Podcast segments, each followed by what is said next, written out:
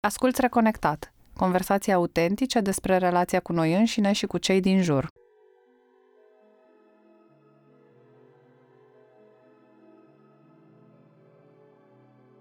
Bună ziua și bine ați venit la un nou episod din uh, Reconectat. Suntem astăzi aici alături de Alina Tofan, Uh, Alina este actriță, a absolvit uh, secția de actorie din cadrul UNATC și masterul uh, la secția art terapie prin teatru.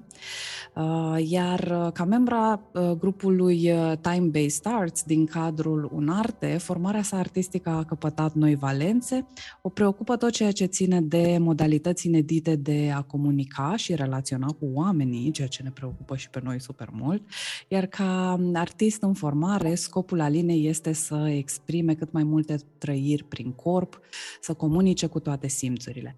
Operează la intersecția mai multor teritorii artistice, ceea ce încearcă de altfel și prin proiectele sale uh, Plastic Art și per, uh, Performance Collective. Ziua, Alina! Bine ai venit! Mă bucur să ne vedem în sfârșit aici după atât de multe planuri pe care le-am făcut și bă, trebuia să facem chestia asta de mult. Cred că cam acum un an ne-ați scris, dacă, dacă nu mă înșel, la Reconectat. Da. Da. da, da, da, da, da. Acum un an uh, când uh, ne apucam de ultimul nostru proiect de Eco Frequencies Binaural Therapy și atunci uh, îmi doream să, să vă cunosc eram foarte aproape una de alta, dar a durat mult până să, până să fie momentul potrivit să vorbim. Mm-hmm. Și, și uh, pentru noi a fost așa o chestie, bă, cum să zic, serendipity, că aveam uh, chestia asta de, uh, vorbeam și cred că scrie și la noi pe site, pe undeva și uh, pe mine mă interesa toată povestea asta legată de uh, relația, plecând de la relația asta cu noi înșine, cu corpurile noastre, cu sufletele noastre, cu relația cu ceilalți și ajungând până la relația noastră cu natura și cu universul și în toate episoadele pe care le-am le-am creat, lipsea partea asta de, de relație cu natura, care nu, nu știam unde se, se va întâmpla. Și atunci, în momentul în care uh, ne-ați scris voi, uh, am fost oh, this is it, în sfârșit pot să discut despre, despre relația cu natura, fiindcă pe mine mă interesează chestia asta, conectarea asta cu, cu natura și și mă bucur foarte tare că, că am ajuns în sfârșit să facem chestia asta și că tu ai venit către noi și, și lucrurile s-au, s-au potrivit uh, atât de bine. Uh, piesa lipsă din, din, din puzzle-ul nostru. Cum, păi uh, cred că, cred că deseori așa e, natura e piesa lipsă din puzzle.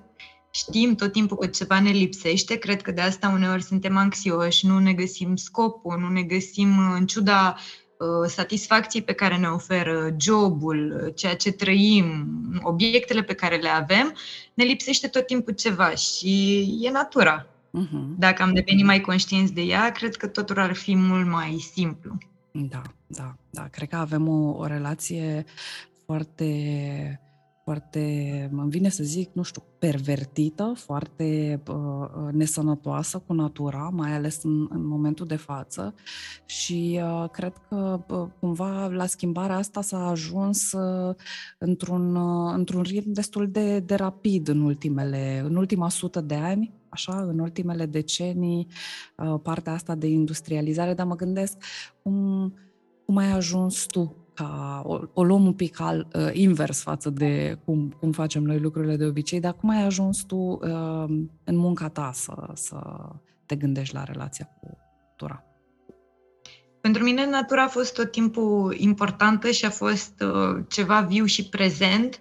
Nu a fost neapărat un cadru. Cred că asta e, e marea problemă pe care cu toții o avem de foarte multe ori tratăm natura ca pe un cadru în care lucrurile se întâmplă, mergem în vacanță acolo și devine efectiv uh, decorul pe care mm-hmm. viața noastră se întâmplă, fundalul pe care noi ne trăim emoțiile și ce avem noi de trăit.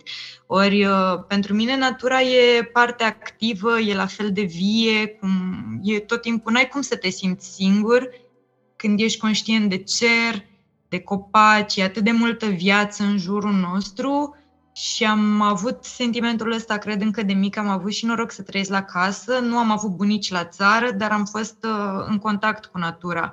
Și um, am, am avut norocul să fiu dusă de ai mei aproape săptămânal în natură, în păduri. Mm. Era cel când eram foarte mică, era un obicei constant. La grădiniță am avut o livadă superbă, oh. care acum am înțeles că nu știu dacă mai e chiar livadă, dar uh, era foarte prezentă natura în viața mea. Strada pe care veneam de la grădiniță spre casă era uh, plină de salcâmi.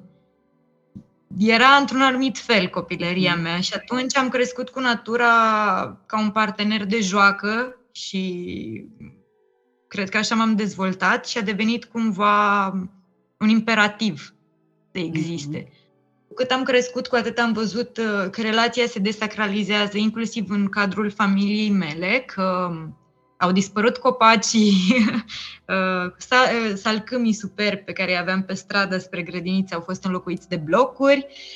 Um, am observat că au dispărut licuricii pe care îi vedeam în copilărie atât de des vara, cărbușii cu care tot timpul aveam o problemă, au dispărut și s-au modificat lucrurile devenind tot mai urbane, zgomotul a crescut foarte, foarte mult, uh, ce se aude de, de la ei mei din casă, din stradă, de la mașini. Și atunci cumva lucrurile astea, mm, eu fiind un foarte bun observator, îmi place să mă uit la viață, cumva au început să, să apese așa în mine. Și apoi văzând foarte mult discursuri uh, eco în care cumva vin a picat tot pe noi, m-am, m-am simțit cumva nedreptățită, am simțit că nu e, nu e despre mine, că eu nu sunt așa. Eu nu vreau să trăiesc cu vină, cu anxietate constantă că particip la distrugerea mediului. Cu siguranță așa e și existența mea are un, o mare amprentă, într-adevăr, sunt conștientă de asta. Consum o grămadă de lucruri, mai mult decât îmi trebuie. Dar nu vreau să trăiesc în anxietatea aia și am ales să operez invers. Și acolo am început cumva tot timpul să lucrez în mine natura. Când eram mai mică am încercat să găsesc foarte mult natura uh, mergând la picnicuri cu prietenii, mergând apoi la festivaluri. Când am mai crescut în liceu mergeam uh, foarte mult la mare, era perioada, dar de fapt căutam tot natura și o căutare continuă a naturii și e ceva, nu știu, mi se pare că mai ales în momentul ăsta, în 2022, cred că e datoria fiecărui om din orice domeniu să considere natura parte din ceea ce e și poate mai mult decât înainte, tocmai pentru că suntem unde suntem climatic, mm, să ne schimbăm foarte mult discursul despre cum ne raportăm la natură, pentru că doar schimbându-ne discursul începem să operăm diferit. E foarte greu să te naști cu suzeta de plastic în gură, fiecare mhm. ritual din viața ta să fie marcat de plastic uh, și apoi dintr-o dată să, să vrem să schimbăm real ceva. Dacă schimbăm din punctul ăla de incriminare în care totul e rău și îi acuzăm pe cei din jur că poluează, că nu consumă sustenabil, de fapt doar contribuim tot la separarea asta dintre noi. Practic, ce se întâmplă acum e doar o oglindire a ceea ce noi suntem ca indivizi, dar și ca grup. Uh-huh. Și de aici cred că cam așa e procesul meu și cam așa văd lucrurile. Eu le numesc eco-performance-uri, dar cred că e doar o viziune holistică în care încerc să integrez totul și să, să acționez ca un întreg eu, atât uh-huh. ca artist cât și ca om. Da. Și știi acum când, când povesteai lucrurile astea, uh, practic ce, ce mi-a venit mie în minte sunt acele momente când uh, uh, mai merg să mă plimb unde locuiesc eu, sunt, sunt destul de multe păduri, încă mai sunt, s-au pus de curând uh, din partea ocolului Silvic niște um, plăcuțe la intrările în pădure, cum că nu avem voie să intrăm, că este interzis uh, accesul publicului în pădure, ceea ce mi se pare sfâșietor cumva, uh, dureros uh, și în același timp uh, paranoia din mine, ok, ce faceți aici în pădure? De ce nu putem să intrăm? Ce, ce nu vreți să vedem, de fapt? Vreți să nu vedem că tăiați la ras din mijlocul pădurii? Vreți să nu vedem gunoiul care este aruncat în pădure și pe care nu vă ocupați să-l strângeți? Și uh, De fapt, aici vreau să ajung, de câte ori merg să mă plimb, nu mă interesează, trec de acele, ok, ce o să-mi facă? Ce o să-mi facă? O să, o să mă amendeze, o să mă dea afară din pădure, whatever. Uh, nu mi s-a întâmplat nimic până acum. Uh, dar de câte ori văd gunoi în pădure, este, bă, e, e așa, pentru mine se simte ca, ca un pumn în stomac efectiv uh, și bă, mai aduni o chestie, două, dar acolo unde este vărsată efectiv o bă, bă, camionetă de, de gunoi, uh, nu ai ca individ efectiv ce, ce să faci și în același timp uh, Știi, ai vorbit de uh, asumarea asta a unei uh, responsabilități uh, individuale și de felul în care uh, și de fapt mă întreb oare cum ai ajuns uh, să, să gândești tot ceea ce faci tu în direcția asta? Cum, cum ai ajuns să găsești soluția? Cum a venit soluția pentru tine uh, și ai ajuns la eco performance? Cred și ce înseamnă eco-performance pentru oamenii noștri? Scuze. Cred că m-a ajutat foarte mult masterul pe care l-am făcut de art-terapie prin teatru și artele spectacolului, tot la un ATC. La început nu am fost conștientă de cum ar putea ajuta concret, dar uh, am început foarte mult să lucrez cu memoria mea afectivă, să pornesc așa o incursiune prin viața mea și se identifică foarte multe din momentele esențiale din viața mea sunt marcate de plastic. Pentru mine e, bine, probabil e și reprezentativ generației mele, că ne-am născut cu el atât de ușor. Pentru generația părinților mei a fost ceva mai departe de ceva către care tângeau și pe care încă îl prețuiau.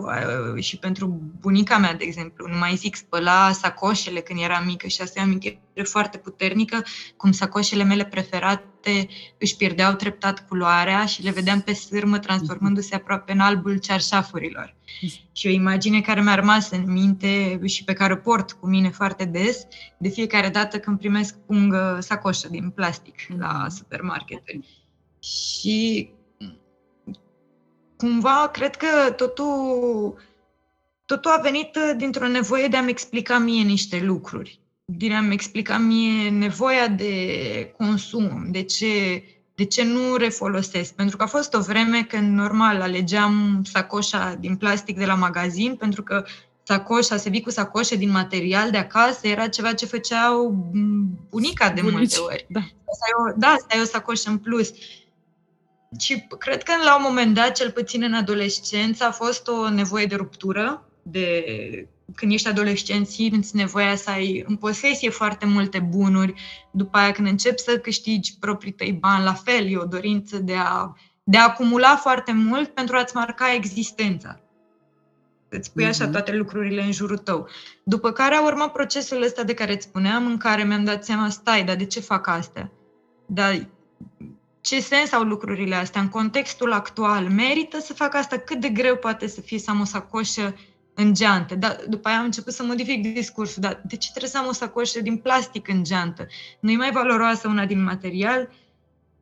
Și tot felul de alte gânduri, dar au venit cumva natural și au venit tocmai pentru că nu ceea ce societatea mi oferea ca răspuns erau soluții fie costisitoare, pentru că, hai să fim serioși, să-ți cumperi, da, este utopic să ne cumpărăm detergenți de vase care nu poluează, care nu strică apa, dar dacă detergentul este de 10 ori mai scump decât unul pe care eu mi-l pot permite, atunci nu mai e sustenabilă măsura pentru buzunarul meu. Uh-huh. și atunci devine tot o anxietate pe care o suport și mi se adâncește frustrarea și supărarea pe felul în care trăim total nearmonios și uh, în loc să găsesc soluții, de fapt mă afund într-o, într-o nemulțumire constantă și încep să mă lupt cu sistem, încep să mă lupt cu cei din jur care își permit poate uh, măsuri sustenabile și care nu înțeleg uneori că băi, e scump să, să ai totul bio și nu știu dacă toate, nu e mai mult greenwashing sau mm. chiar sunt toate produsele cum, cum e scris pe ele.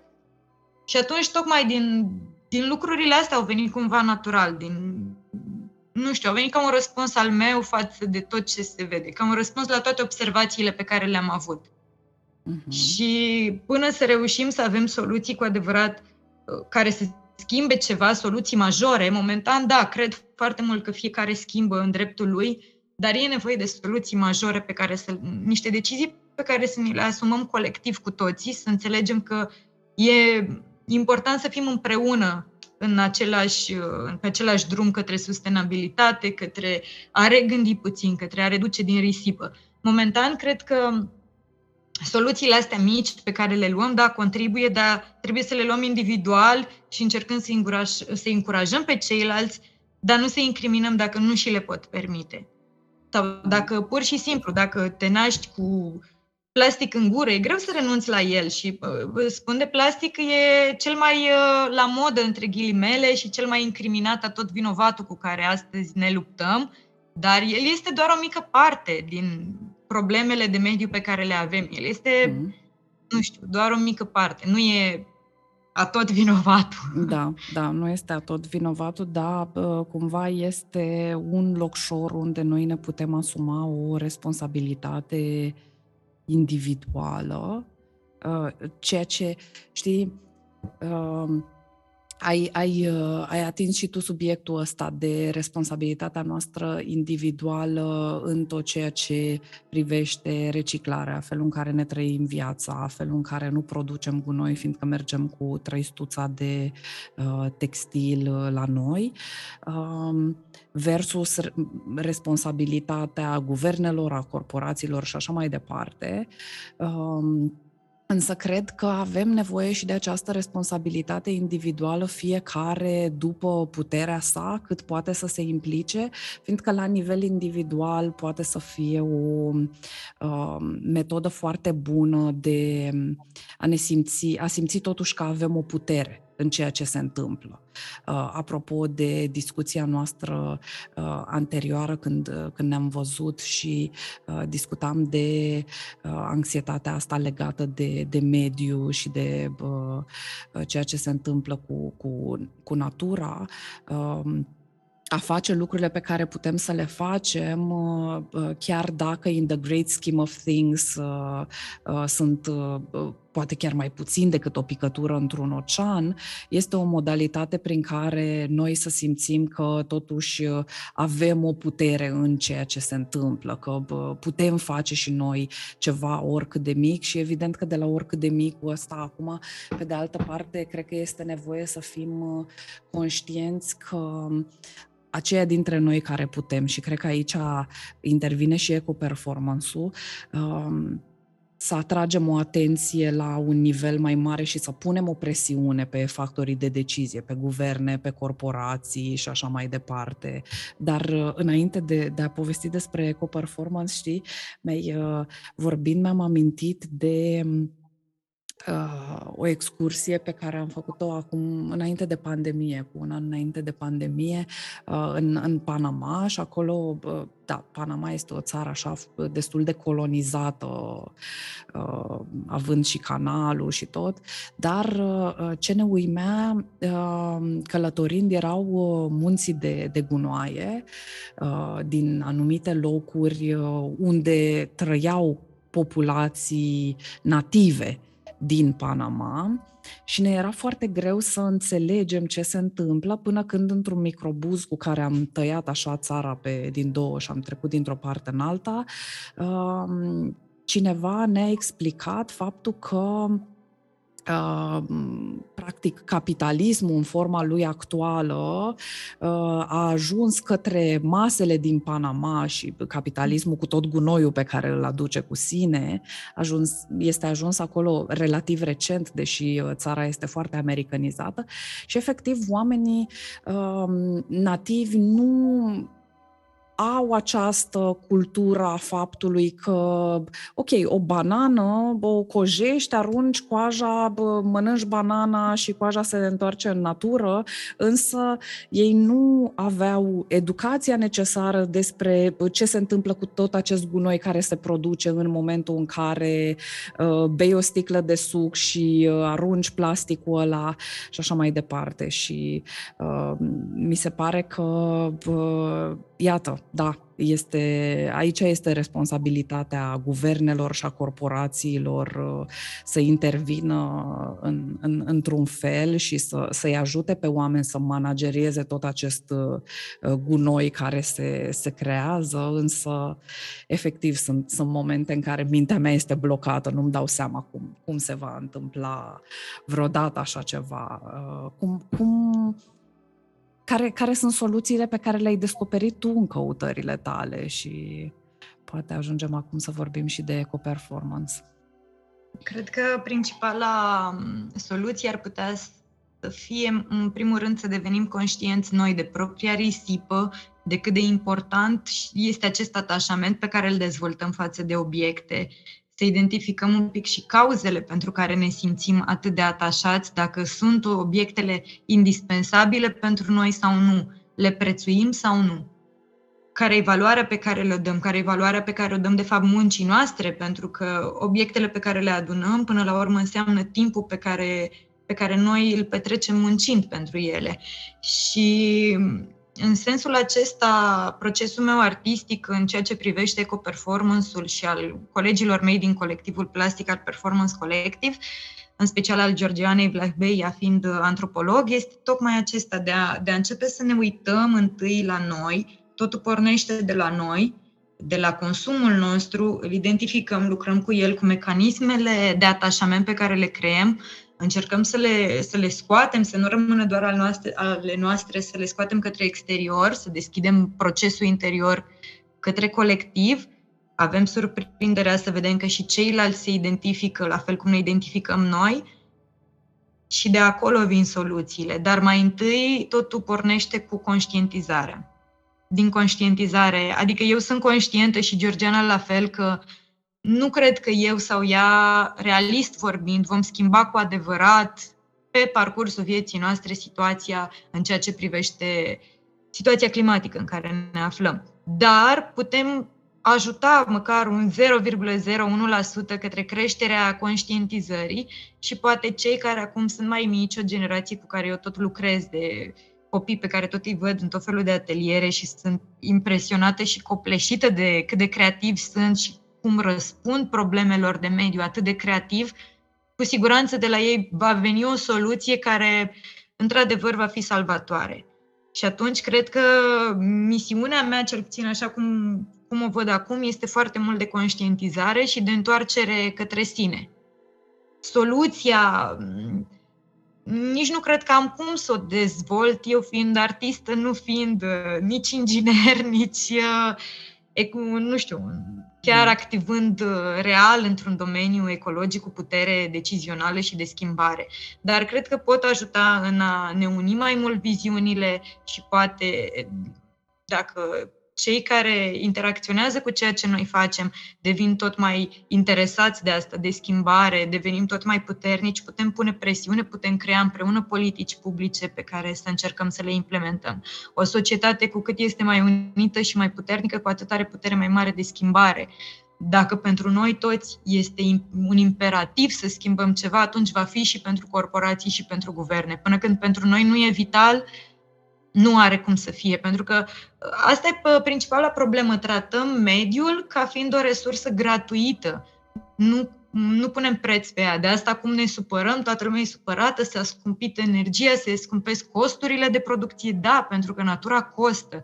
Și este rezultatul unei distrugeri în masă pe care o provocăm de atâția ani.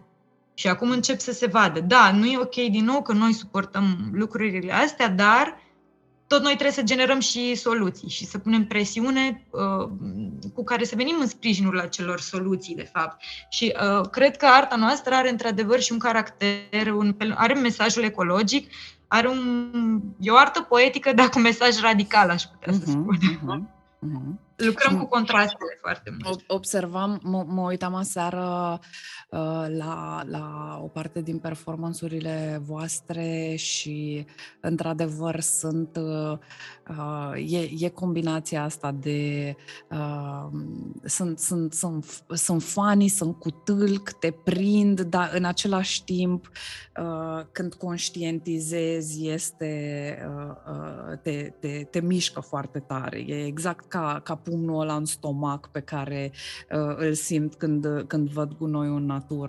și cred că asta, ce, ce ai povestit acum se leagă foarte, uh, are foarte mult sens așa în uh, virtutea studiilor tale de uh, masterale, uh, fiindcă da, într-adevăr, și noi în terapie, totdeauna când lucrăm, uh, spunem că primul pas, fără de care nu se poate merge mai departe, este conștientizarea și că avem nevoie să, să conștientizăm ce se întâmplă, uh, cum se întâmplă, de ce se întâmplă lucrurile astea, ca să putem apoi să, să mergem mai departe către, uh, către a face uh, schimbări reale și, într-adevăr, fără, fără conștientizare și fără să atragem atenția asupra lucrurilor astea, nu putem merge mai departe, degeaba, degeaba um, încercăm și nu putem să punem, cum să spun eu, uh, presiunea necesară și, și cât mai mulți dintre noi avem nevoie să conștientizăm și într-adevăr și, și eu mă uit uh, către, către generația tânără, către zoomeri ca ok, oh my god, copiii ăștia sunt atât, sunt atât de tari, sunt atât de inteligenți, they, they will save the world, but we have to, to uh, avem nevoie, știi, să fim, să fim uh, alături de ei și uh, să le oferim ceea ce, ceea ce am descoperit noi în, în, în parcursul nostru, ca să nu, nu o ia de la zero în uh, toată povestea asta. Exact, da, da, da, sunt total de acord cu, cu ce zici și Uh, eu am un citat care, pe care tot îl port așa cu mine, cred că e motoul meu. Um, e din Tudor Arghezi și spune cam așa, un om fusese o frunză și numai om cu om au izbutit să crească și să se facă pom. Mm. Și cred că e nevoie să avem mai multă încredere unii în alții. Cred că asta ne lipsește per total, că Într-adevăr, a fost foarte bună perioada în care fiecare s-a întors către sine, s-a descoperit, în, în care am fost atât de individualizați și fiecare a fost centrat pe sine, pe nevoile sale. E important să ne cunoaștem nevoile, să ni le asumăm așa cum sunt ele cu tot de risipă, cu nevoie de acumulare de bunuri, dar acum că știm lucrurile astea despre noi, cred că e momentul să ne deschidem către ceilalți. Și cred că e foarte mare nevoie, e un imperativ colectivul, nevoia și sentimentul de apartenență, că suntem parte dintr-un grup, dintr-o comuniune de oameni pe care ne putem baza, în care putem avea încredere că fiecare de fapt își dorește binele pentru noi toți. Și, și aici încerc destul de mult în ceea ce fac să, să lucrez.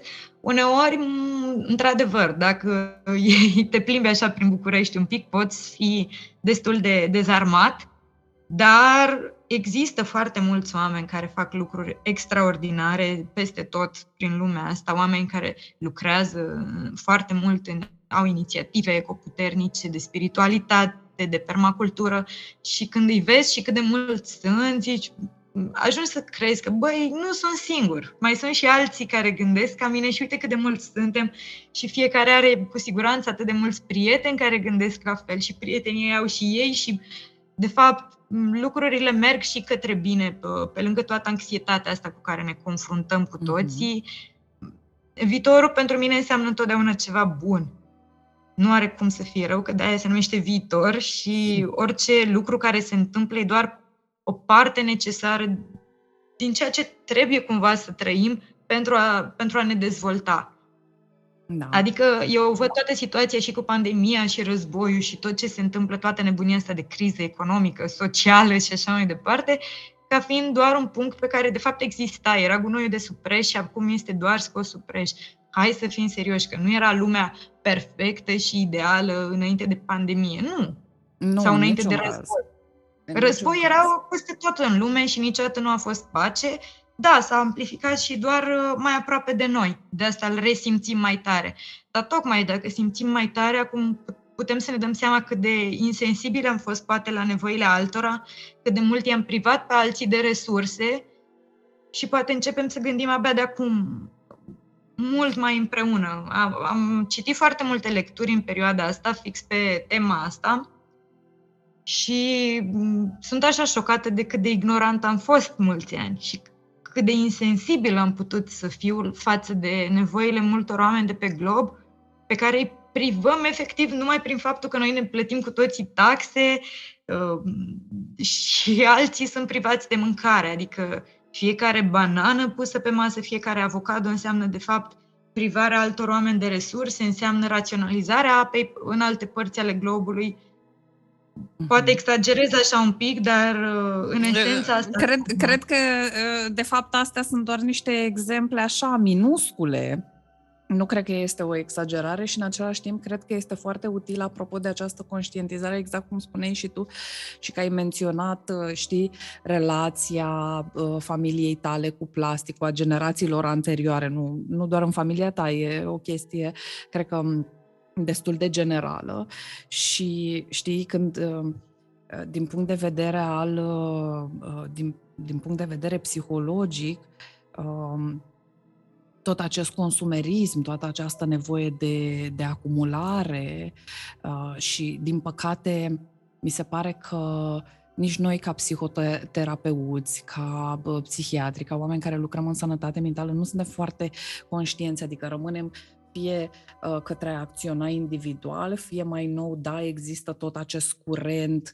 uh, de uh, în care psihoterapeuții logia, psihoterapia, sănătatea mentală devine, uh, uh, pune accentul pe relații, pe comunitate, dar chiar și așa rămânem de multe ori aici și nu mergem la nivelul celălalt să zicem, ok, relația noastră cu, cu, cu natura uh, și totuși de ce consumăm atât de mult? Și asta este cumva din ce știm noi din, din știința asta o poveste care este legată de deprivarea noastră emoțională, de faptul că foarte mulți dintre noi um, trecând prin uh, uh, niște, uh, uh, știu eu, circumstanțe foarte dificile. Noi, uh, părinții noștri, bunicii noștri, străbunicii și așa mai departe, generații în urmă, uh, am uh, uitat să punem accentul pe nevoile noastre emoționale uh, și ne-am focusat foarte tare pe, pe uh, împlinirea unor nevoi materiale și de foarte multe ori noi, uh, ca, ca psihoterapeuți, lucrăm cu persoane și ne dăm seama că, da, uite, acolo unde nu, nu au existat lucrurile astea, acolo bunurile au fost semnificate ca, ca dragoste ca și căldură, ca ceea ce avem nevoie, lucruri de care uh, ne, ne înconjurăm și uh, îmi amintesc că, știi, când eram noi copii, nu știu dacă ție ți s-a întâmplat sau ai auzit printre prietenii tăi, era chestia asta de uh, ce-ți lipsește, că ai de toate. Ai un acoperiș deasupra capului, ai ce să mănânci sau mai era chestia aia în care auzeam de la mama și de la bunica mea eu eram foarte, sunt în continuare, scârboasă la mâncare și dacă îmi dădea o felie de mușchi filei și avea zgârci sau uh, grăsime pe margine, decupam cu cuțitul bucățica aia și mâncam doar uh, uh carnea magră. Și mama și bunica erau, aole, uite cum ai decupat, câți copii n-ar vrea să mănânce asta? Și eu eram like, who gives a fuck, nu știu ce să zic, împachetați-o și trimiteți-o copiilor ăia care ar vrea să mănânce chestia asta, I don't give a fuck despre ce vorbiți. Uh, dar era această chestie în care uh, dragostea era arătată foarte mult uh, prin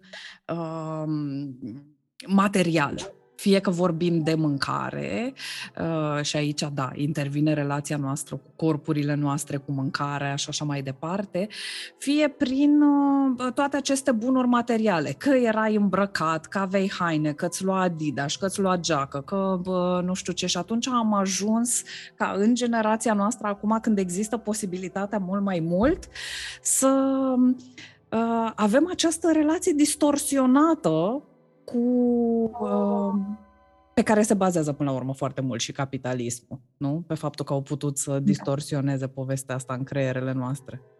Da, cred că contează foarte mult și ce povești ne spunem noi și bă, poveștile pe care părinții ni le spun și cum e transmis respectul față de muncă, ce înseamnă de fapt uh, munca, cum ne raportăm la obiecte, cum, cum avem sentimentul ăsta că totul ni se cuvine sau nu. Mm. Eu am avut noroc foarte mare să învăț de la ei mei că nimic nu mi se cuvine.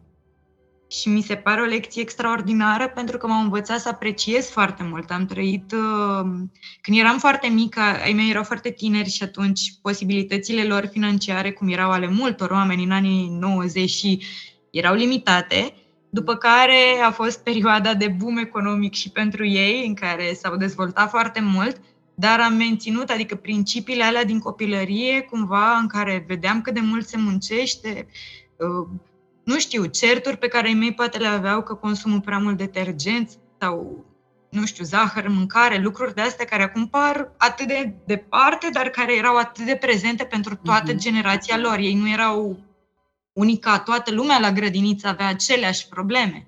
După care la școală toată lumea vrea să arate cât de multe bunuri are, venea Crăciunul, Moș Nicolae, era o, o adevărată competiție de cadouri și nu știu, am, cred că a fost și o chestie de autoeducare și din familie, de a niciodată să nu te dai mare cu ceea ce ai. Uh-huh. Și, într-adevăr, erau colegi la școală care poate nu aveau absolut deloc, uh, primeau portocale în ghete și nu știu, a mhm. fost așa o empatie pe care mi-am, mi-am dezvoltat-o și mi se pare că nu lucrurile astea, nu despre asta e vorba. Da, Astea da. sunt doar obiecte, nu... Și totuși, nu dacă ne, ne uităm în cultură, știi că mă uitam uh, pe Twitch acum câteva, în ultimele săptămâni și uh, mă uitam la diversi streameri care mai urmăresc uh, uh, influencerițe și sunt efectiv persoane care uh, nu, nu au niciun fel de critică asupra a ceea ce fac. Sunt persoane cu zeci de mii, sute de mii poate de urmăritori și mă refer la persoane uh, uh, care vorbesc română, da, în uh, vlogurile lor de pe YouTube, care doar asta fac, holuri, cum se spune mai nou, uh, la uh, ce cumpărături am mai făcut. Uh, și practic uh, uh, cariera unor persoane se bazează pe faptul că atât de mulți oameni urmăresc uh, ce mi-am mai cumpărat sau mai nou se poartă chestia asta în care două influencerițe sunt prietene și își cumpără chestii și își trimit pachete reciproc și totul este uh, ambalat totul consumă uh, uh, uh, energie, carburant ca să ajungă pachetele astea de colo-colo. Uh, toate aceste lucruri, știi, sunt... Uh, în, în multe cazuri nu, nu, sunt, nu sunt autohtone uh, din locul de unde trăiesc aceste persoane și este toată această, știi cum spuneai tu că ai fost învățată să nu, să nu te lauzi sau așa, de fapt este toată această cultură creată în jurul acestei laude și al acestui consum. Hai să-ți mai arăt ce mi-am cumpărat eu, uh, ok, adică în niciun caz nu vreau să se înțeleagă că le învinovățesc pe aceste persoane, sunt doar niște persoane, din nou, uh, e nevoie să mergem și să punem uh, presiunea la un, un nivel mai sus, dar la un anumit nivel se creează această uh, uh, roată care uh, merge, merge, merge a, a consumerismului, nu? Uh, practic, ajungem să facem content despre ce, ce cumpărături am mai făcut Uh, și ca să nu ajungem la partea de haine și tot felul de cosmetice și așa mai departe, adică sunt efectiv holuri pe uh, ce mi-am mai cumpărat de mâncare pentru familia mea. Da, păi astea da. cu hainele și dacă discutam acum câteva luni cu, cu Patricia de la Loud Bodies despre textile și cât de puțin reciclabile sunt textilele, că în momentul în care ai uh, uh, combinat două fibre uh, într-un material, ăla nu mai este reciclabil și sunt întregi deșerturi deja umplute de marile firme de, de, de fashion, nu?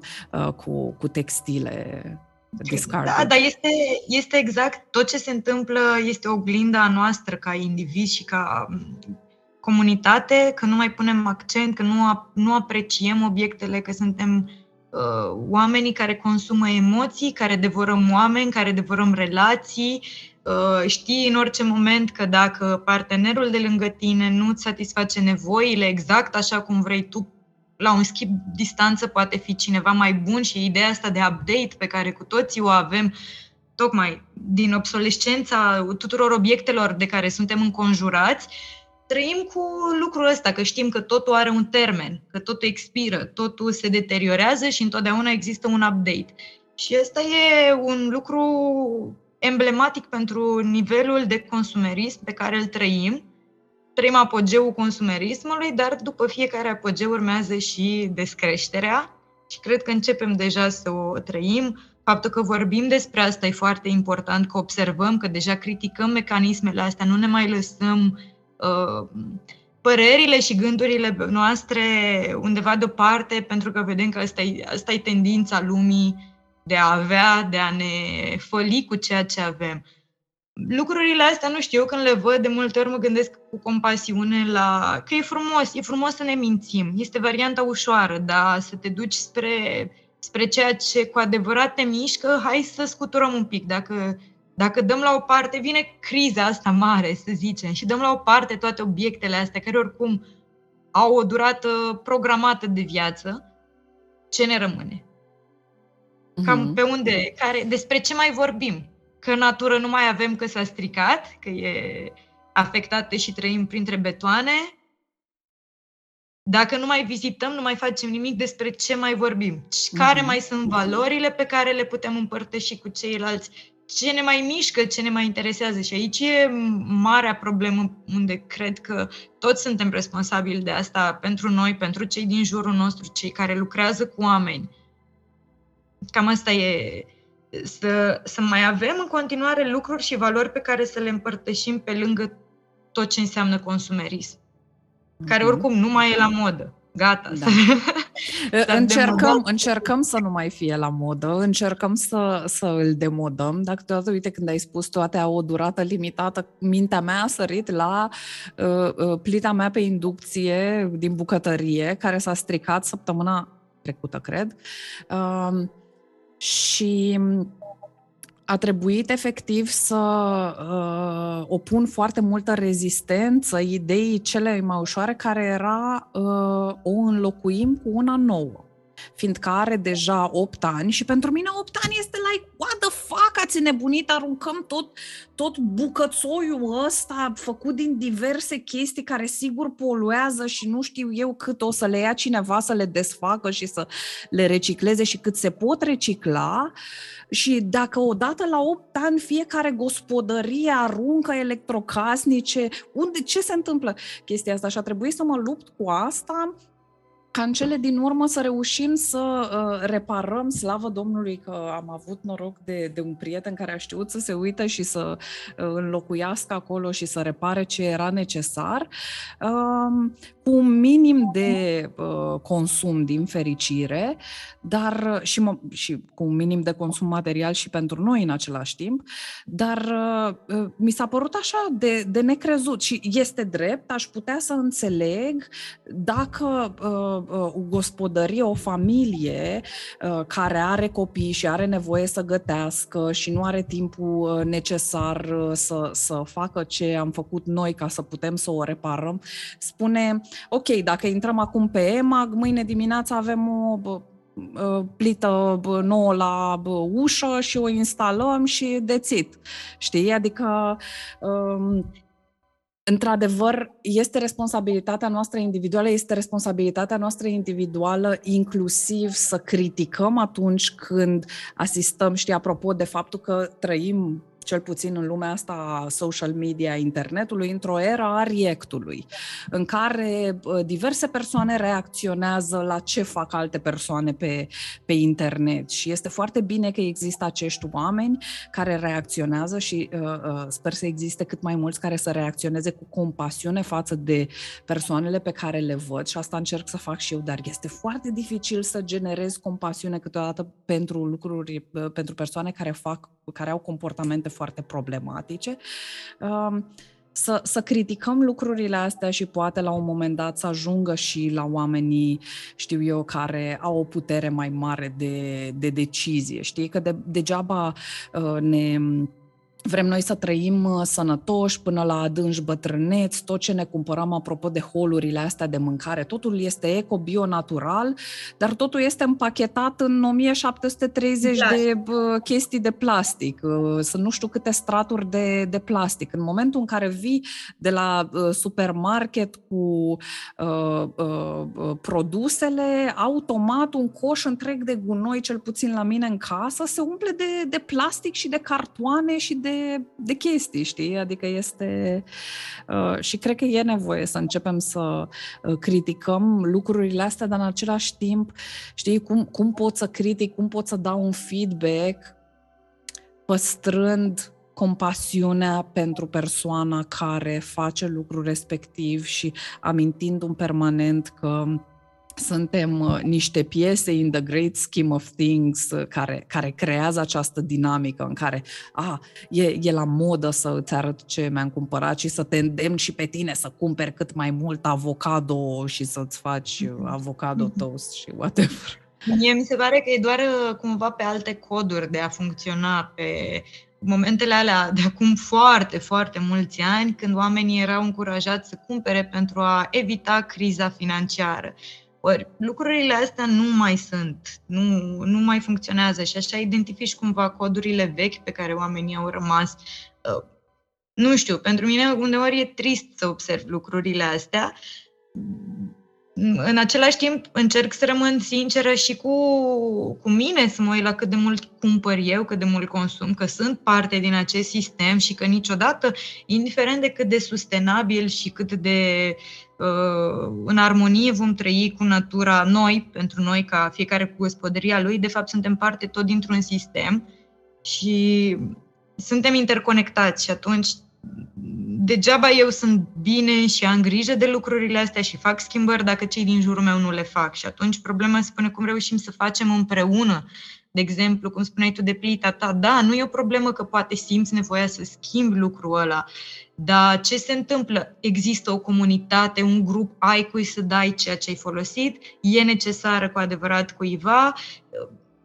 Eu cred foarte mult în economia circulară. Dacă ar mhm. fi, sunt atât de multe noi teorii în economie și atât de faine, dacă într-adevăr cine trebuie le-ar citi, wow, câte lucruri s-ar putea face și pe de o parte, în ciuda la tot ce ieri, mă repet, eu chiar cred că viitorul e mai mult despre comunitate și că într-acolo ne îndreptăm. Nu știu, mm-hmm. s-ar putea să fie mai dureros drumul și mai nevoios și cred că aici putem schimba. Sau ar putea să fie foarte, foarte armonios. Atât cât se poate, pentru că distrugerea e deja, există și nici asta nu, nici gândirea foarte optimistă nu ne ajută întotdeauna dacă nu e într-adevăr ancorată pe pe niște studii, pe niște lucruri și pe ceea ce observăm. De la an la an, din păcate, natura e mai puțină, nu e mai multă.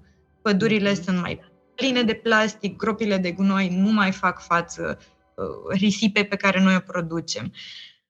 Dar sunt foarte multe sectoare în același timp în care încă putem să intervenim.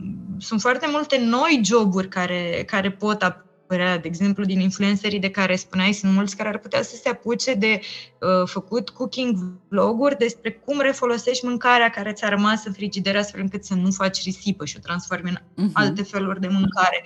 Dar cred că toate lucrurile astea necesită și o deschidere pe care Uh, noi ca români cel puțin, pentru că am trăit experiența comunismului și a deprivării de atât de multe lucruri, încă nu o avem tocmai din considerentul ăsta. Sunt poate generația bunicilor sau a părinților noștri care încă mai are, dar mă refer la generația mea, eu încă nu o văd prezentă. Generația mea încă mm-hmm. nu acordă timp. Încă da. suntem pe repede înainte și da, e problematic, văd asta și la foarte mulți din prietenii mei, văd și schimbări pe care mulți le fac, vedem și în cadrul colectivului nostru, de când lucrăm cu aceste, uh, cu aceste coordonate, cât de mult ne-am transformat noi. Dar cea mai mare transformare rămâne mm, în iubirea de sine pe care fiecare ne-o aducem. Cu cât iubirea de sine crește, nu mai poți tolera lucrurile pe care le vezi. Adică nu știu, orice, orice lucru care ține de risipă, încep să-l vezi diferit, pentru că te iubești pe tine și cu cât îți crește iubirea de sine, începi să iubești mai mult pe ceilalți și să privești totul ca pe un întreg. Și cred că a, și aici e un, un aspect foarte important pe care noi de multe ori îl lăsăm deoparte. Vorbim foarte mult despre iubire de sine, dar dacă ea se traduce prin acumulare de bunuri, am ratat subiectul de mhm, multe mhm. ori. Este, de fapt, știm, momentul în care iubirea de sine se traduce prin uh, acumulare de bunuri și, uh, știu eu, poate o risipă care nu este necesară. Știi că nu este vorba doar despre consumul de bunuri finite, ci și consumul de energie pe care îl facem, știi? Uh, Uh, făcând parte dintr-un upper middle class și o mare parte dintre prietenii mei la fel, um, îmi amintesc cum eram absolut șocată în anii trecuți să văd, să văd prieteni de-ai mei care, sau cunoștințe de ale mele, care Uh, iarna stăteau în uh, tricou mai eu și pantaloni scurți în casă, fiindcă aveau 26 de grade, centrala dată pe 26 de grade. Uh, ceea ce e, pff, what, what the fuck. Uh, sau uh, oameni care, mai ales atunci unde au, uh, unde, acolo unde au impresia că nu plătesc ei, știu eu, la Airbnb, la hotel, uh, pleacă din cameră și lasă aerul condiționat deschis pe parcursul a 8 ore cât stau la plajă. Uh, sau, hai, poate mai puține, dar nu contează, ca să fie răcoare în cameră când se întorc. What the fuck? Se face răcoare în, în, în, în 3 minute când ai aerul condiționat. Despre ce vorbești? De ce trebuie să ții aerul ăla? Adică uh, consumul ăsta și asta, asta nu este iubire de sine, adică facem o foarte mare de...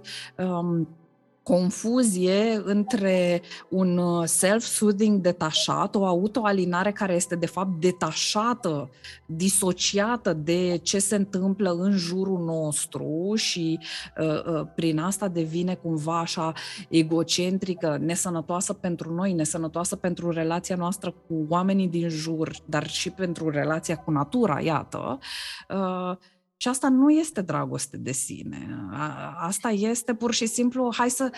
Cum, cum, as, cum acoperim, cum mascăm faptul că, de fapt, nu există acea, acea dragoste de sine reală autentică. Și sunt, sunt, sunt soluții care vin să sprijine, dar totul pleacă de la, de la educație, o, educa, o educație în care spiritualitatea să, să fie cu adevărat inclusă, nu cu învăț crezul pentru că altfel primesc o notă mică.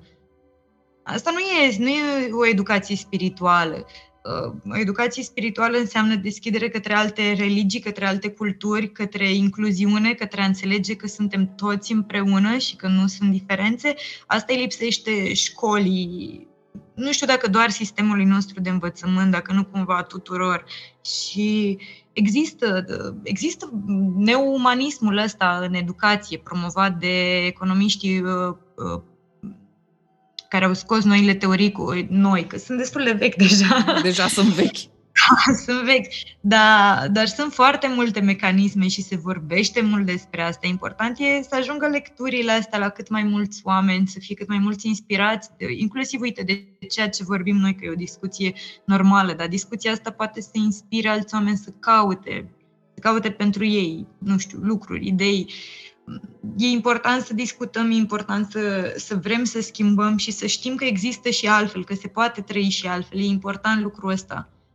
Câtă vreme nu știi, rămânem în același loc și iubirea de sine, din păcate, nu prea ne-o predă nimeni. Mm.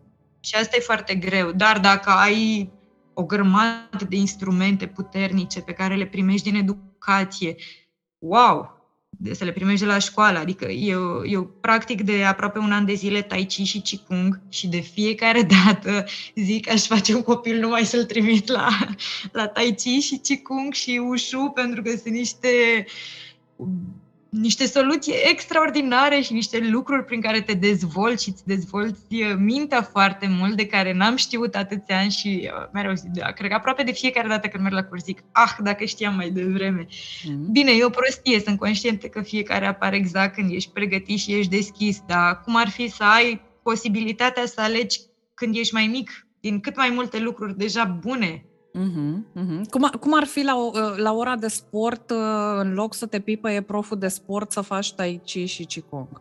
Ar Wow! fi, ar fi foarte tare, ar, ar, ar fi, uh, știi, și în același timp mi se pare că da, iată, există, ai vorbit de niște instrumente care nu aparțin uh, uh, culturii în care uh, noi ne-am născut, dar care sunt foarte utile și asta avem nevoie să, să înțelegem că foarte mare parte din lucrurile de care avem nevoie există deja. Nu, nu, nu trebuiesc uh, și sunt culturi uh, uh, uh, native, culturi vechi, care au descoperit astfel de, de mijloace și în același timp, da, evident că pentru noi ca persoane albe, privilegiate, din țări care țin de nordul global, este nevoie să uh, avem acest respect și această atenție de uh, cum, cum uh, cum mă apropiez sau cum îmi uh, însușesc eu această practică cu respect față de practică în sine și față de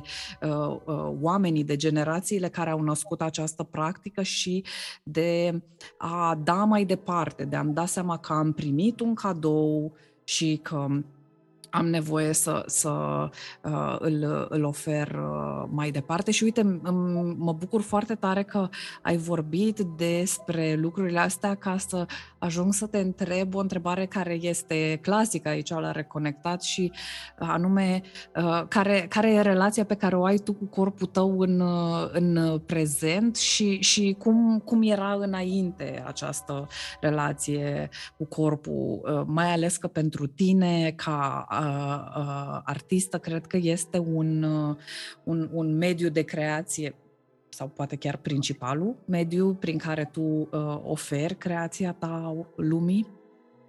Da, e, e instrumentul meu de lucru principal și de la, cred că de, de la an la an sau chiar mai în perioade mai scurte de timp devin tot mai interesată de alte aspecte care țin de sănătatea corpului meu, de la ce înseamnă mental, fizic și emoțional uh, am introdus Tai Chi și Qigong pentru că, într-adevăr, sunt un izvor nesecat de claritate mentală, de vitalitate, de ordine și le recomand sincer tuturor oamenilor. Fiecare, e, cred că e important ca fiecare să-și găsească exact ceea ce funcționează pentru el, dar să aibă o practică care să-i aducă disciplină în relația cu sine și să simți într-adevăr că ai tot timpul provocări corporale pe care trebuie să le, să le faci, inclusiv disciplina de a medita zilnic, este foarte greu, nu reușesc să mă țin de ea chiar zilnic, încerc, lucrez la asta, dar e, e important să te observi, să vezi pe unde se, te situezi, ce mult înseamnă să ai o practică de genul acesta în viața ta, să-ți acorzi cu adevărat timp ție, datorită meseriei mele de a lucra cu corpul atât de mult ca actriță, ca performer, uh, am privilegiu ca pe asta, că pe asta se bazează meseria mea, pe atenția pe care mi-o pun asupra mea. Dar sunt atâtea alte profesii în care, din păcate, se stă la birou toată ziua, coloana suferă foarte mult, mintea e centrată pe alte lucruri și cred că mai ales în domeniile astea ar fi vital și pentru asta ar trebui să ne pregătim singuri dacă școala nu ne pregătește în sensul ăsta. Uh, raportul cu corpul meu e tot mai bun de la an la an, asta văd și îmi place tot mai mult de mine, cel puțin. Acum am 28 de ani și mi se pare, nu știu, trăiesc o fascinație, nu știu dacă narcisică sau nu, dar sunt din ce în ce mai fascinată de mine, de cât de mult pot radia, de cât de frumos mă transform și zic, wow! Uh, că e falsă ideea care, mai ales nou ca femei, tot timpul ni se induce ideea asta falsă, că uh, frumusețea și tinerețea sunt limitate. Și eu zic, nu e chiar așa, cine m-a păcălit atâta timp să-mi fie frică că a, la 28 apar iduri, nu apare nimic din contră, e wow, dacă eram așa la 20 de ani, pe cred că eram cu o mie de pași înainte față de cât sunt acum, din toate punctele de vedere, și financiar, și profesional, și abundență, și da, ă, dar contează foarte mult atenția pe care ne-o aducem, timpul pe care ni-l oferim și m- mm, cred că și mediul, oamenii de care suntem înconjurați e foarte, e foarte important și să fim susținuți și apreciați și să fim sinceri cu nevoile noastre, pentru că până la urmă toți vrem să fim apreciați, validați, și susținuți în tot ce facem, chiar și atunci când avem, nu avem dreptate. să fie cineva care totuși să ne zică, hai că nu e așa rău. Uh-huh, uh-huh. Cineva care să creadă în noi și cu cât lucruri, dar e important, na, când, când lucrezi cu tine și te dezvolți și începi să capeți siguranță, lucrurile sunt mult mai simple, dar până să ajungi acolo, sunt mulți pereți de dat cu capul, e așa un șir, uh-huh, ca, un, uh-huh. ca un domino de pereți de dat cu capul. Da. Uh, din păcate sau din fericire, deși am urmat uh, un ATC care mi-a oferit posibilitatea de a lucra cu corpul, mi se pare că a fost o iluzie, pentru că ți se dau atât de multe aripi și ți se spune că poți să fii orice și poți uh, experimenta și poți zbura și poți fi tu exact cum ești și de fapt ești atât de limitat și atât de restricționat corporal și se vede. Mă uit la poze de când aveam 20 de ani și eram studentă, wow! Pentru că nu-ți mhm. spune nimeni uh, cum să-ți câștigi libertatea interioară și de asta cred foarte mult că dansul contemporan este esențial să ai o practică de mișcare. Și aici mă refer și la oameni care nu lucrează în domeniul ăsta. E atât de frumos să experimentezi diferite forme de mișcare, să vezi că limitele pe care noi le știm despre corpul nostru nu sunt întotdeauna astea, că în orice moment se pot modifica și cred că asta e frumusețea pe care și Tai Chi-ul meu aduce, yoga o poate aduce în viața unora. Uh, nu știu, am, am făcut un pic și capoeira, mi-am dat seama că nu e pentru mine, că nu sunt atât de puternică, dar este extraordinar și capoeira.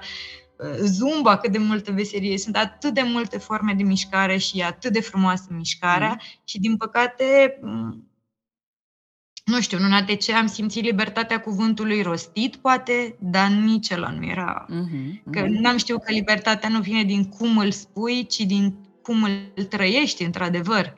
Da. Da. Și abia la master pot să spun că a fost o experiență mult mai frumoasă, dar realizam și realizau profesorii de la master ce generații terorizate și traumatizate suntem. Deși mă bucur că ai ajuns aici uh, înainte, știi, să, să, să, să arunc eu uh, uh, momeala asta în apă. Știi că exact asta mă gândeam uh, când povesteai acum de un ATC și de ți se spune, a, ești liber să faci tot ce trebuie, știi, dar uh, în, în mintea mea, în momentul ăla, e, a fost ca și cum pui pe cineva într-o colivie și îi zici, oh, ești liber să faci uh, tot ce trebuie, doar că trebuie să fie așa și așa și așa și așa.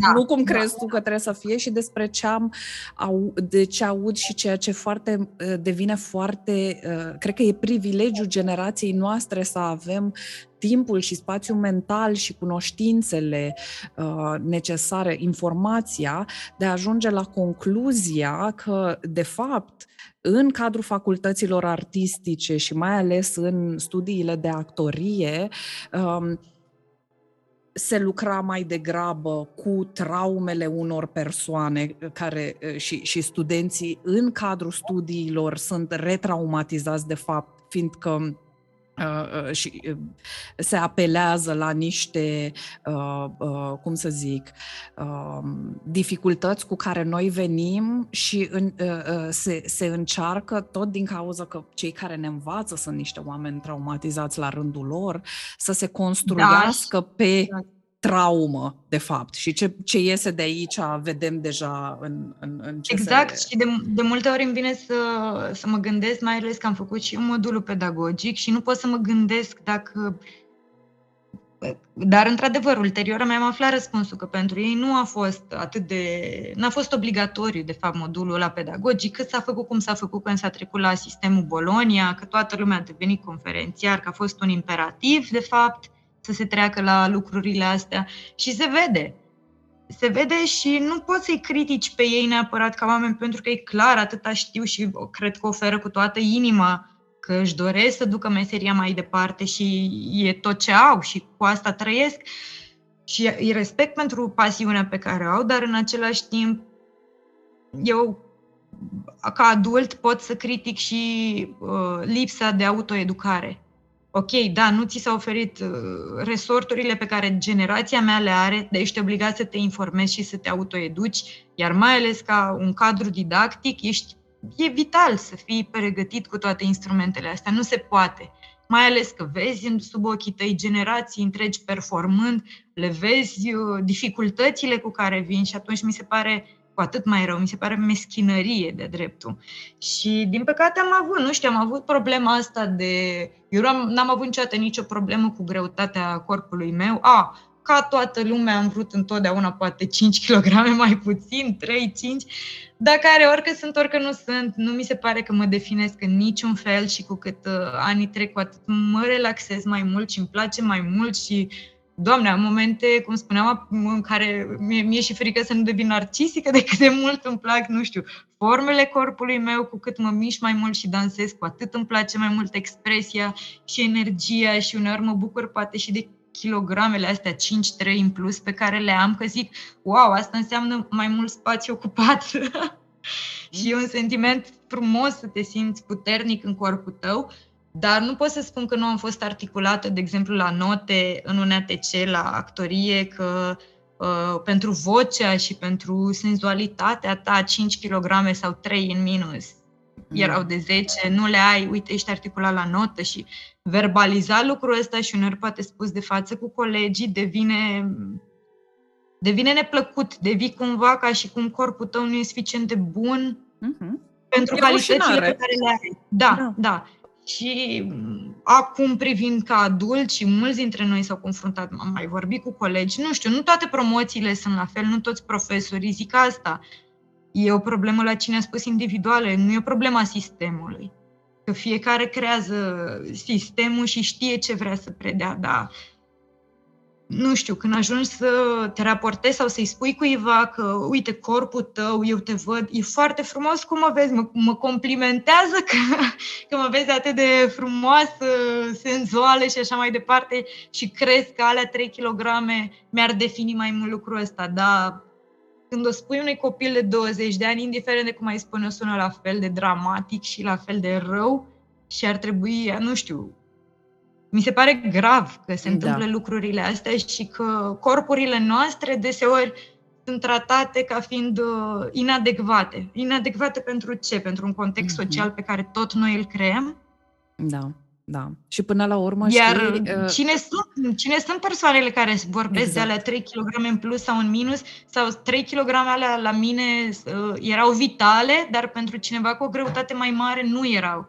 Și atunci nu poți să spui de ce, deci eu nu sunt, eu nu sunt cum ar trebui să fiu. Că e clar, nu sunt kilogramele de vină, eu nu sunt.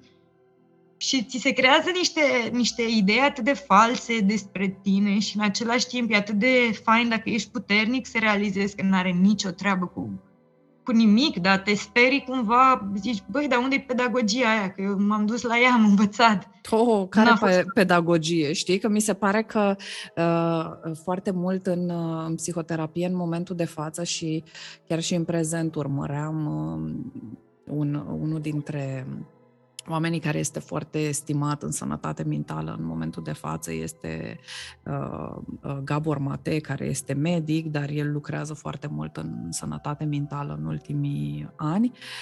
Uh, și vorbește despre asta și da, e, e, este foarte greu să, să ne dăm seama că e, e greșit ceea ce se întâmplă când ăsta este un status quo, când uh, la rândul lor acești profesori au fost uh, umiliți la rândul lor uh, și nu, nu a existat niciodată această, cum să spun, această reprezentare a tuturor corpurilor. Corpurile noastre trebuie să încapă în niște șabloane, să deservească niște stereotipuri uh, uh, și cred că um, arta și mai ales um, uh, teatru și filmul cred că sunt o oglindă foarte fidelă a acestor stereotipuri și um, nu există reprezentativitate, nu putem să vedem de foarte multe ori și iată, în momentul de față suntem într-o uh, situație în care se vorbește foarte mult de această lipsă de reprezentare și încearcă, uh, se încearcă să se creeze reprezentare, mai ales, știu eu, acolo unde vorbim de Hollywood, nu că ăsta ar fi un etalon, adică cred că acolo este centrul traumei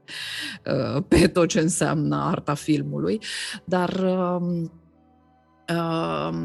rezistența este foarte mare și da, într-adevăr, este, uh, uh, este greu să îi uh, acuzăm pe profesorii noștri și lipsește cu desăvârșire din educație, la toate nivelurile educației și din lume în general, a trauma-informed approach, o, o, o abordare care să țină cont de background background-ul nostru, de traumele noastre și de felul în care operăm.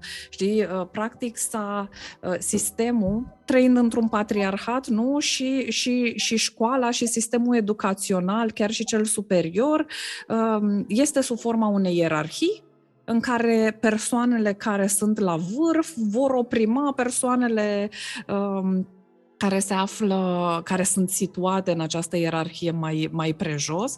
Și atunci, da, de foarte multe ori poți să ai noroc și ai spus și tu chestia asta de uh, dascăl, de mentor, de profesori care uh, uh, să fie, uh, să, să crească acest sentiment de comunitate. Și am văzut uh, la unii dintre prietenii mei că în cadrul studiilor lor, fiindcă au avut un profesor de an la actorie care uh, i-a văzut ca pe colegi și a creat creat împreună cu ei o comunitate, încă sunt uh, uh, împreună, ani de zile mai târziu, cred că sunt deja 10-15 ani de când au terminat studiile împreună uh, și merg la aceste petreceri cu oamenii ăștia care se știu de fapt din facultate și pentru mine este mind-blowing să, să, să-i văd împreună.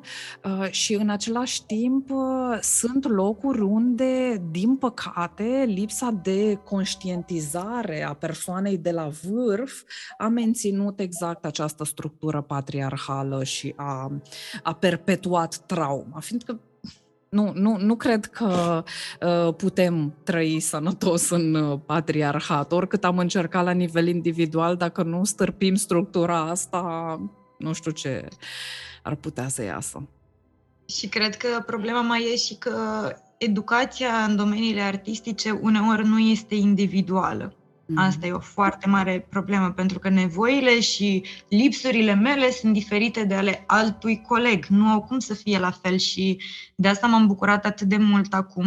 Am avut de curând admiterea la doctorat, am intrat de data asta la un arte, Felicitări. dar voi, uh, mulțumesc, voi uh, teoretiza și găsi metodologia proprie pentru performance-urile pe care le fac cu accent pe eco-performance.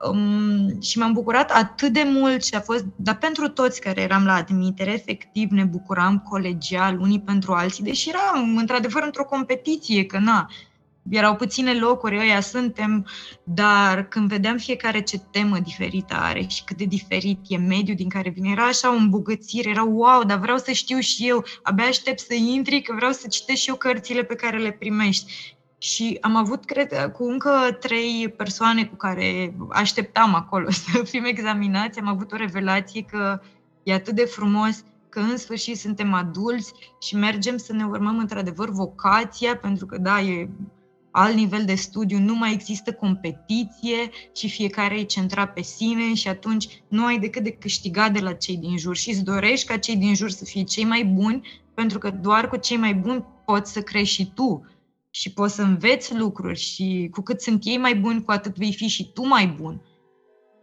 Mm-hmm. Și o gândire atât de frumoasă și era așa un sentiment pe care cu toții le aveam și eram atât de curioși unii de parcursul celorlalți și abia așteptam, zic, Doamne, abia aștept să intri ca să văd ce faci cu teza asta. și zic, wow, în sfârșit trăiesc sistemul de, de învățământ pe care mi l-am dorit și cred că așa ar trebui să fie fiecare să să aibă pachetul lui de date, de informații și să fie ghidat spre ceea ce îi trebuie. Uh-huh.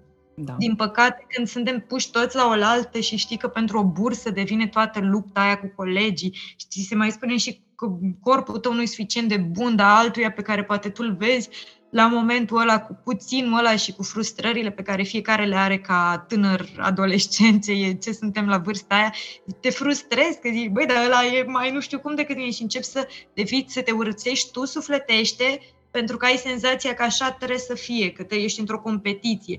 Și de fapt nu are nicio legătură și atât de liberator și de frumos să, să creștem și să vedem lucrurile astea, dar din păcate ele vin cu timpul și nu pot să nu mă gândesc că, uite, poate au fost ani de zile în care, sau cel puțin perioada de facultate în care poate nu mă apreciam cum trebuie, poate nu, nu știam despre mine anumite lucruri și cât de mult, da, procesul de lucru trebuie să existe și există în toate profesiile și toată lumea muncește și uh, se chinuie pe sine uneori, alteori vine totul cu ușurință, dar contează foarte mult cum vorbim cu cei din jur și de asta sunt atât de fericită când am, uh, când am ateliere cu copii, pentru că am avut norocul să am o educatoare extraordinară, care îi mulțumesc, vorbesc cu ea și acum pe Facebook, este superbă și mi-a dat aripi, ea mi-a dat aripi să visez, că trebuia, am fost cea mai mică din grupă și trebuia să ne prezentăm în fața clasei, să spunem cu un desen în mână ce vrem să fim. Și eu fiind dată la grădiniță mult mai mică, ei fiind grupa mare, cumva deja aveau idei, desene și atunci am zis, păi eu aș vrea să fiu și aia, și aia, și aia, și aia și a zis, păi fă actriță, că poți să fii de toate. Super. Wow! Da, și ăsta e un model, de exemplu, de dascăl extraordinar. A fost și educătoarea uh, mătușii mele, a tatălui meu, a surorii mele, o femeie extraordinară, plină de viață și am, am trăit având și acest exemplu, că educația poate să fie și altfel, că educația poate să dea aripi și poate într-adevăr să clădească la ceea ce suntem ca adulți. Și atunci, cred că la un moment dat, eu am avut norocul, de exemplu, să pot opta dintre ce model de educație aleg cel sănătos sau mă plafonez în ceva, ce, în părerea cuiva despre ceva ce nu are legătură cu nimic. Păi, uh-huh, uh-huh. Părerea lui despre mine. Stai că poate nici măcar nu mă consider atât de frumoasă și de senzuală sau ce a văzut. Și da, cred că e important ce modele ne alegem să urmăm uh-huh. și ce, ce vrem să transmitem mai departe. Și se, dar e important să ai ambele, nu știu, cred că e important să ai din toate ca să poți uh-huh, să mhm, știi ce uh-huh. ai.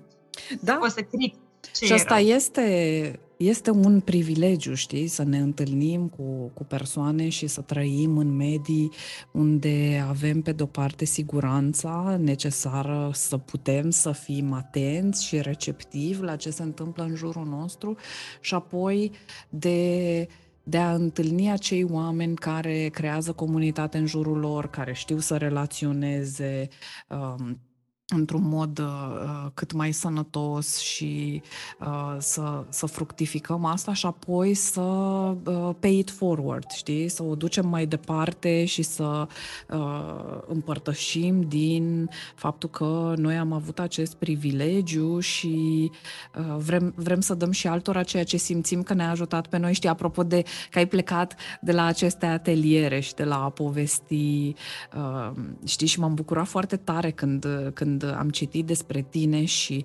uh, am văzut uh, uh, Uh, masterul tău uh, uh, în, în art-terapie și am zis, wow, există așa ceva în țara noastră, fiindcă mă uit la colegii ăștia ai noștri din străinătate, de peste ocean, de peste... și ăștia vorbesc de echipe multidisciplinare în care psihoterapeutul nu colaborează doar ca, cu psihiatru ca la noi, în cel mai bun caz, și cu psihologul clinician, ci există acolo un terapeut ocupațional, emoțional, uh, există art-terapie, există uh, kinetoterapeuți care lucrează cu corpul, uh, omul este ajutat de, de o manieră, cum să zic, mult mai complexă, știi, mult mai efectiv holistică. Și îmi pare foarte rău că s-a perturbat, cum să zic, însemnătatea acestui cuvânt, da, că el a fost da, apropiat da. de capitalism pentru a vinde chestii uh, și pentru șarlatanie de cele mai multe multe ori, dar într-adevăr m-a, m-a bucurat foarte tare chestia asta și um, mă întreb cum, cum, cum te-a schimbat pe tine și cum te-a făcut pe tine să te uiți diferit, poate, la, uh, la, la artă și la tine în centrul artei. Din păcate, UNATC-ul l-a scos, l-a mai ținut o promoție sau două Uf. după ce am terminat și l-a scos ca să suplimenteze alte locuri la catedra de actorie, pentru că, din păcate, teatru e văzut deseori ca însemnând doar actorie, nici măcar catedra de teatrologie master și marketing uh, cultural nu mai reprezintă o prioritate. Nu știu, wow. nu vreau să critic sistemul, probabil sunt, nu știu, alte lucruri, dar... Ba, hai să criticăm sistemul, zic. Interdisciplinaritatea și multidisciplinaritatea nu sunt cele mai încurajate în un ATC.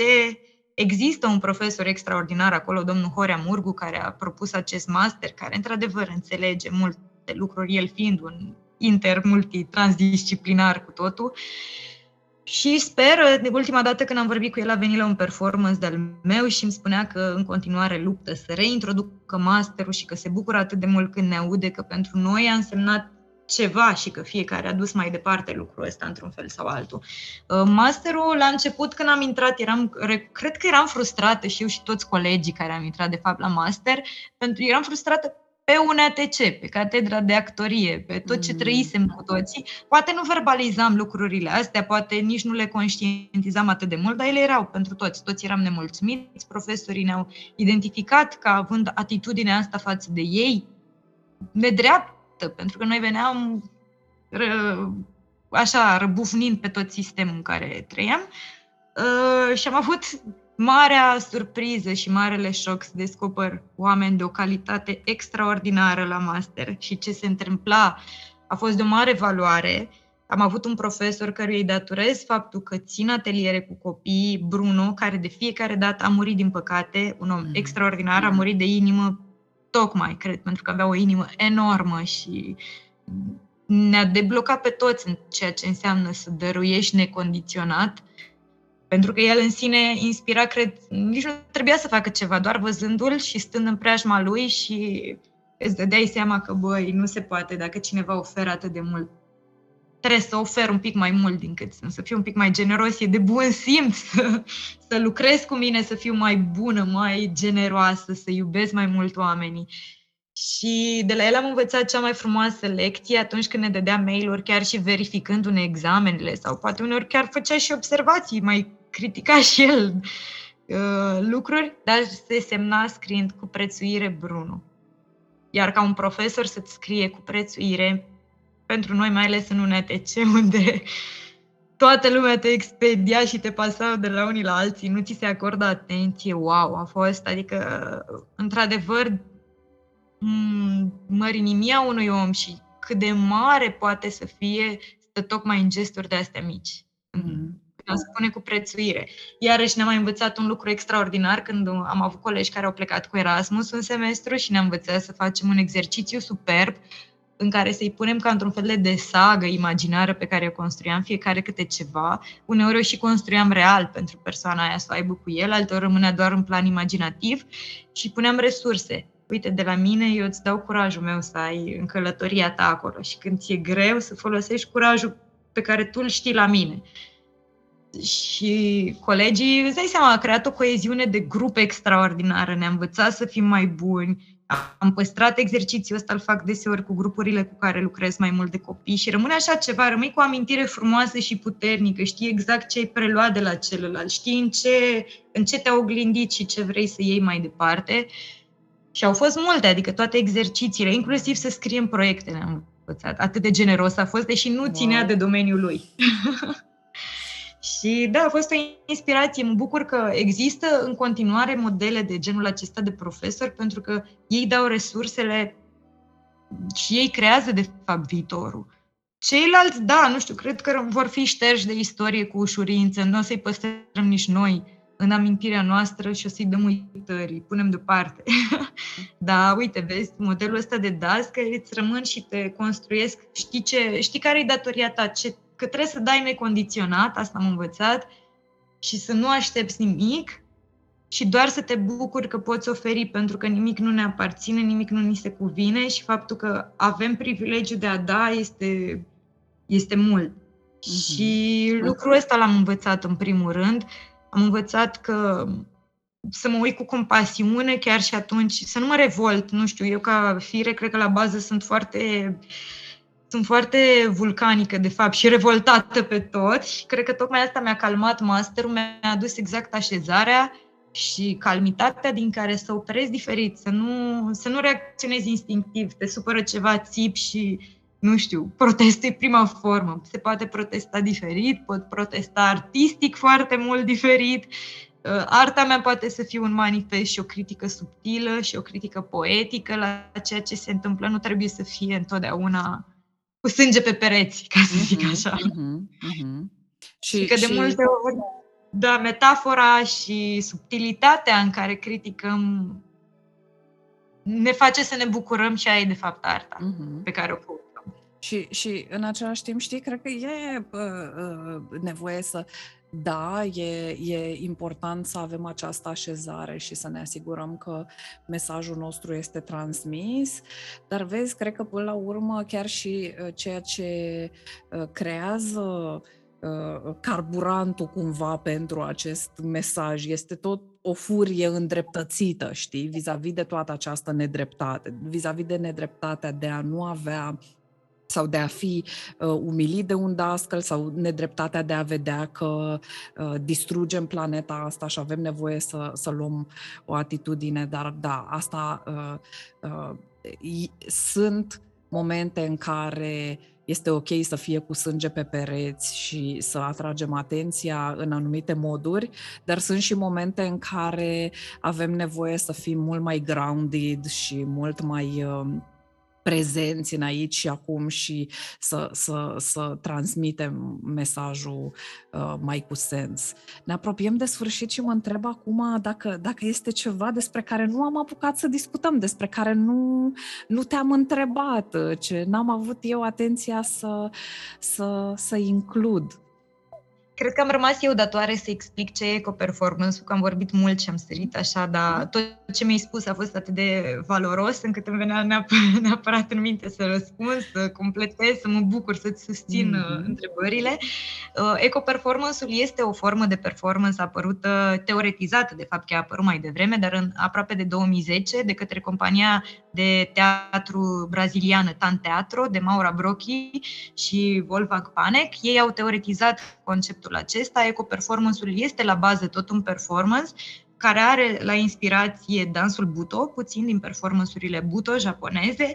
Um, normal, are art performance cât se cuvine și tot ce înseamnă, că e dans, că e teatru, dar vine diferit cu perspectiva aceasta integrativă a naturii ca partener de lucru, nu ca un cadru, așa cum spuneam și la începutul podcastului, iar corpul devine un teritoriu pe care forța naturii, forța distructivă a omului, uh, toate lucrurile astea acționează, e doar teritoriu pe care lucrurile se întâmplă, um, are un fundament foarte mare filozofic și lucrează cu diferite concepte, cum este eco, din, o să le spun în engleză, încă nu sunt traduse, de asta mă duc la doctorat. Sigur că da. le aduc în limba română, ecopoesis, deep spirituality, deep ecology, uh, toate, toate ecopoesis mai ales că totul e o poezie, dar în același timp are o critică, cum spuneam, um, are o greutate și uh, mediul fiind partener, poate în sound devine mult mai prezent decât de obicei, corpul reacționează mai mult. E o formă foarte interesantă de artă, cred că e arta viitorului, pentru că mm, chiar dacă alegem sau nu acest, e mai mult și un stil de viață, într-adevăr, dar indiferent că optăm pentru el sau nu, cred că e, cred că în sine e viitorul. Cu asta am rămas de toate, să zic. Și unde, unde pot oamenii să, să meargă, să vadă mai mult, să, să învețe mai mult? Clar, o să punem în descriere toate performansurile, uh, toate videoclipurile cu performansurile tale de, care, care se află pe YouTube și pe care mi le-ai trimis și mie și care sunt such a delight. Și, uh, uh, dar unde pot oamenii să, să meargă să vadă mai mult, să afle mai mult, să, să cunoască mai mult despre eco-performance și despre activitatea ta, despre ce ceea ce, ce faci tu. So plug yourself like it's no tomorrow, așa cum spunem de fiecare dată către final.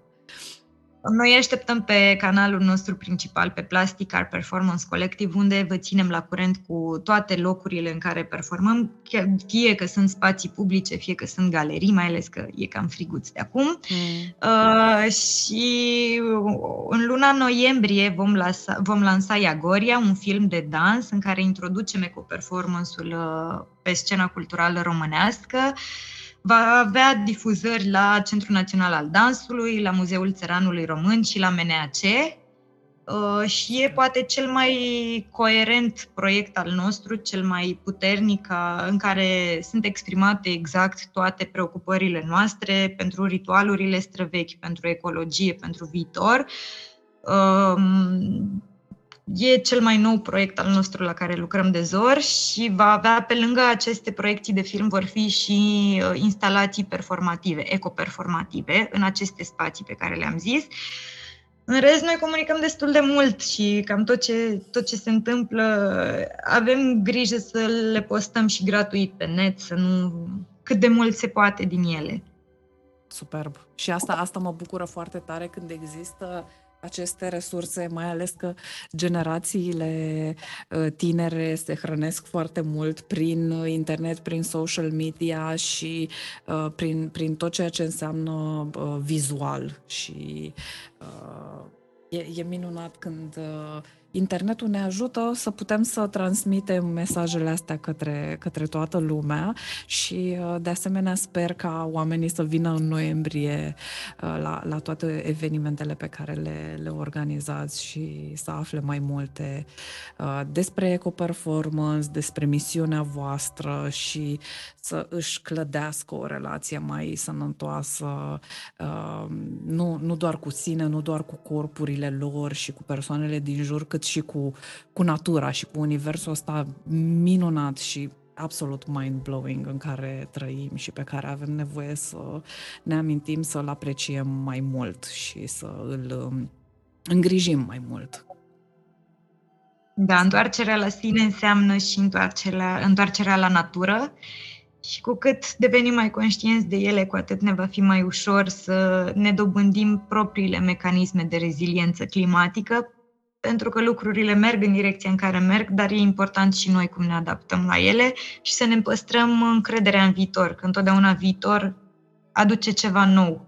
Cred că ăsta e singurul lucru bun din, din tot mhm. capitalismul în care trăim, că uneori update-ul chiar poate fi ceva bun. Mm-hmm. Uneori update-ul chiar rezolvă niște, niște baguri importante. Da.